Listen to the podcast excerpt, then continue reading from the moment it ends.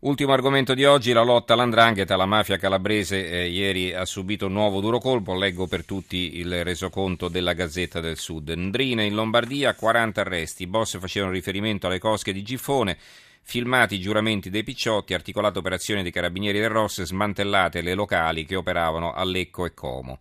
Vivevano con il terrore di essere intercettati i boss dell''ndrangheta calabrese che avevano conquistato un'altra fetta di Lombardia, erano ossessionati dall'idea di poter essere incastrati dall'uso dei telefonini, ciò non ha impedito ai segugi del ROS e dei carabinieri di Milano di scoprirli e ieri è stata smantellata la nuova organizzazione di 'ndrangheta che da Giffone a Grotteria era riuscito a inserirsi nel comasco e nel lecchese.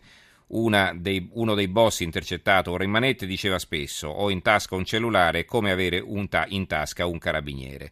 Nome in codice Insubria, l'operazione scatta dall'alba di ieri ha travolto capi aggregari delle locali di 'ndrangheta sparse per mezzo nord Italia, da Milano, Como, Lecco, Monza, Bergamo e Verona. In manette sono finite 37 persone, 3 agli arresti domiciliari. Nella lista degli indagati anche un ragazzo di 17 anni, nel corso delle indagini sono stati filmati alcuni riti di affiliazione e giuramenti di fedeltà alle regole dell''ndrangheta.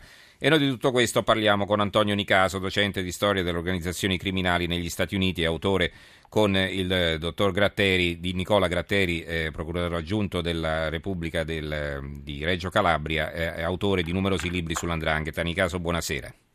Buonasera. Allora, innanzitutto cerchiamo di inquadrare bene l'importanza di questa operazione che, come ripeto, compare su molte prime pagine dei giornali di domani. Sì, è un'operazione importante perché riesce ad identificare altre 3 locali di 'ndrangheta in Lombardia. L'operazione Infinita ne aveva identificato 16, sono locali storici come quello di Cermenate, Calol, Zio Corte e Fino Mornasco, che erano state già coinvolte in un'altra inchiesta agli inizi degli anni 90, un'inchiesta coordinata da Alberto Nobili denominata I fiori della notte di San Vito. Questa indagine di ieri conferma appunto la pervasività dell''ndrangheta, il radicamento dell''ndrangheta in Lombardia, ma soprattutto il legame, questo cordone ombelicale che lega le 'ndrine che operano in Lombardia con quelle che ancora hanno radici e basi in Calabria. Allora, dicevamo, l'abbiamo letto anche in questo richiamo in prima pagina della Gazzetta del Sud, che sono stati registrati i riti di affiliazione dei nuovi adepti, insomma, dei nuovi allievi di questa che è diventata la mafia più potente del mondo. E noi vi facciamo ascoltare adesso un brano tratto dalla registrazione effettuata dai carabinieri del ROS. Firma Pelloro appartenente alla società criminale.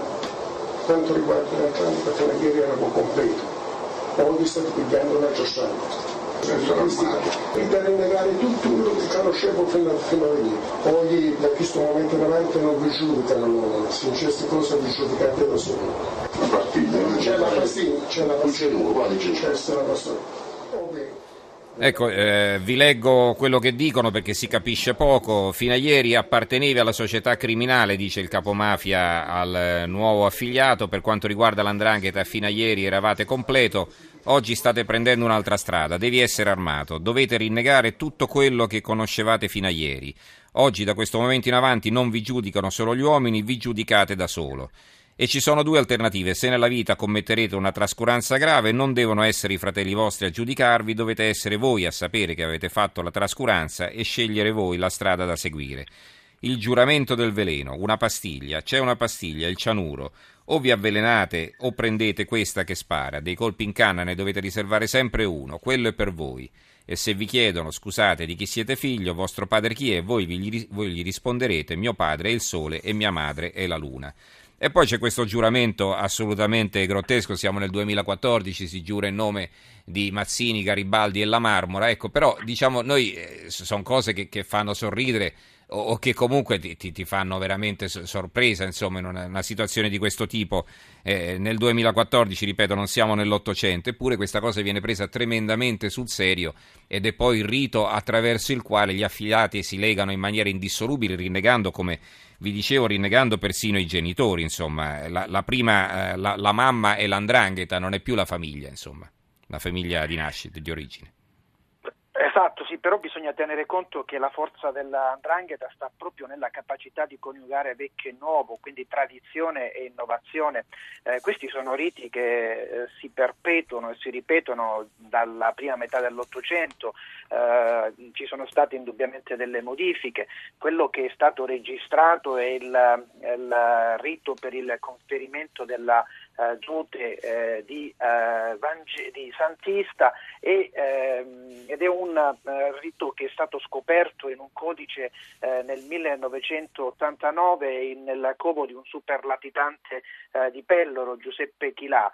Per la prima volta si sostituivano ai mitici cavalieri Osso, Mastrosso e Carcagnosso tre figure della storia come Mazzini, Garibaldi e la Marmora, perché la Santa era un'organizzazione che avrebbe dovuto consentire la doppia affiliazione, l'affiliazione alla 'Ndrangheta e l'affiliazione alla logge deviate della massoneria, ecco il riferimento a Mazzini, Garibaldi e la Marmora.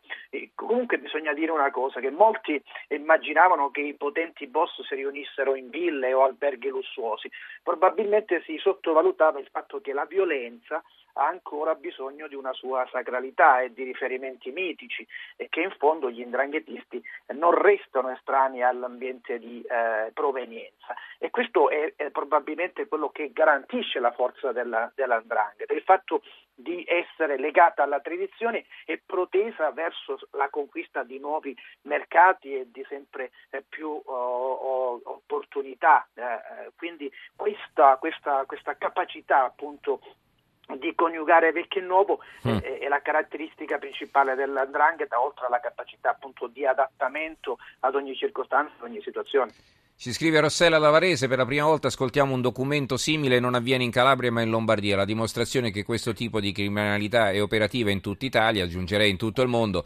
E nota Rossella che in questo caso sono gli imprenditori del nord che si affidano alla 'Ndrangheta per il recupero dei crediti. È vero anche questo, Nicaso? Sì, è vero anche questo, anche se è la prima volta che è stato registrato un rituale di 'Ndrangheta, successo in Canada, a Londra nel 1985, non è questa la prima volta che si filma un rituale di 'Ndrangheta, ma è anche vero quello che dice la radioascoltatrice, sono appunto gli imprenditori lombardi che chiedono agli 'ndranghetisti di intervenire per recuperare dei crediti, e questo ci ricorda ancora una volta che la 'Ndrangheta si nutre di relazioni e non è un prodotto della Calabria o della mentalità dei calabresi, ma è appunto una organizzazione esportabile perché riesce a creare sinergie con l'ambiente in cui va ad operare, e la Lombardia, in questo caso politici della Lombardia, imprenditori della Lombardia, bancari della Lombardia, hanno garantito il sostegno necessario per garantire appunto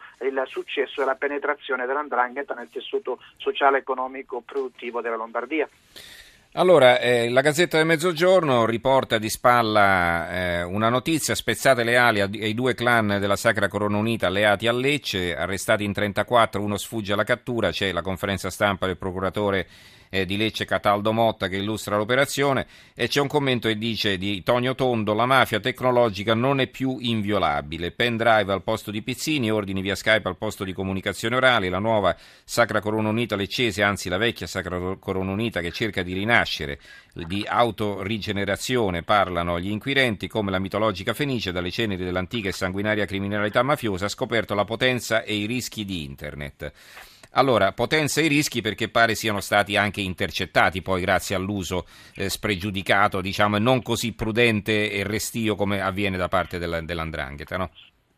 Esatto, e questo un altro fronte. Per esempio in Canada recentemente sono stati per la prima volta intercettati i messaggi testuali di BlackBerry, e questi PIN sono diventati proprio elemento probatorio in un processo per omicidio. Adesso naturalmente la tecnologia viene continuamente utilizzata dai criminali, ma viene anche utilizzata di chi cerca di stanare i criminali. Comunque sembra purtroppo che i criminali siano sempre un passo più avanti, perché per esempio in questo momento stanno utilizzando il Darknet o l'Undernet, che è uno spazio sterminato 450 volte più grande rispetto al www e che non ha un modo per indicizzare le voci o un motore di ricerca, e quindi viene utilizzato spesso per vendere cocaina o per mettere in contatto organizzazioni criminali da una parte all'altra del mondo. Insomma, è sempre un inseguire queste nuove frontiere che sono sempre più all'avanguardia. La Stampa di Torino, forse perché appunto è di Torino, insomma, sottolinea in prima pagina il giuramento nel nome di Mazzini, La Marmora e Garibaldi. Allora, professor Nicaso, ci salutiamo, vorrei però concludere magari con una nota di ottimismo. Insomma, si sa che quando viene disintegrato, in questo senso smantellato, una centrale di 'ndrangheta, come è avvenuto ieri a Milano, insomma, poi se ne ricrea un'altra, c'è sempre qualcuno dietro, però questa è una battaglia che volendo si può anche vincere, no? Voglio dire, la forza della magistratura e delle forze dell'ordine possono garantire, insieme a una collaborazione da parte dell'opinione pubblica, che magari in molti casi la deve smettere di essere omertosa, insomma, possono garantire una lotta efficace alla criminalità organizzata, o no? Esatto, bisogna sempre ricordare che le mafie sono una minoranza organizzata che spesso lottano contro una maggioranza disorganizzata.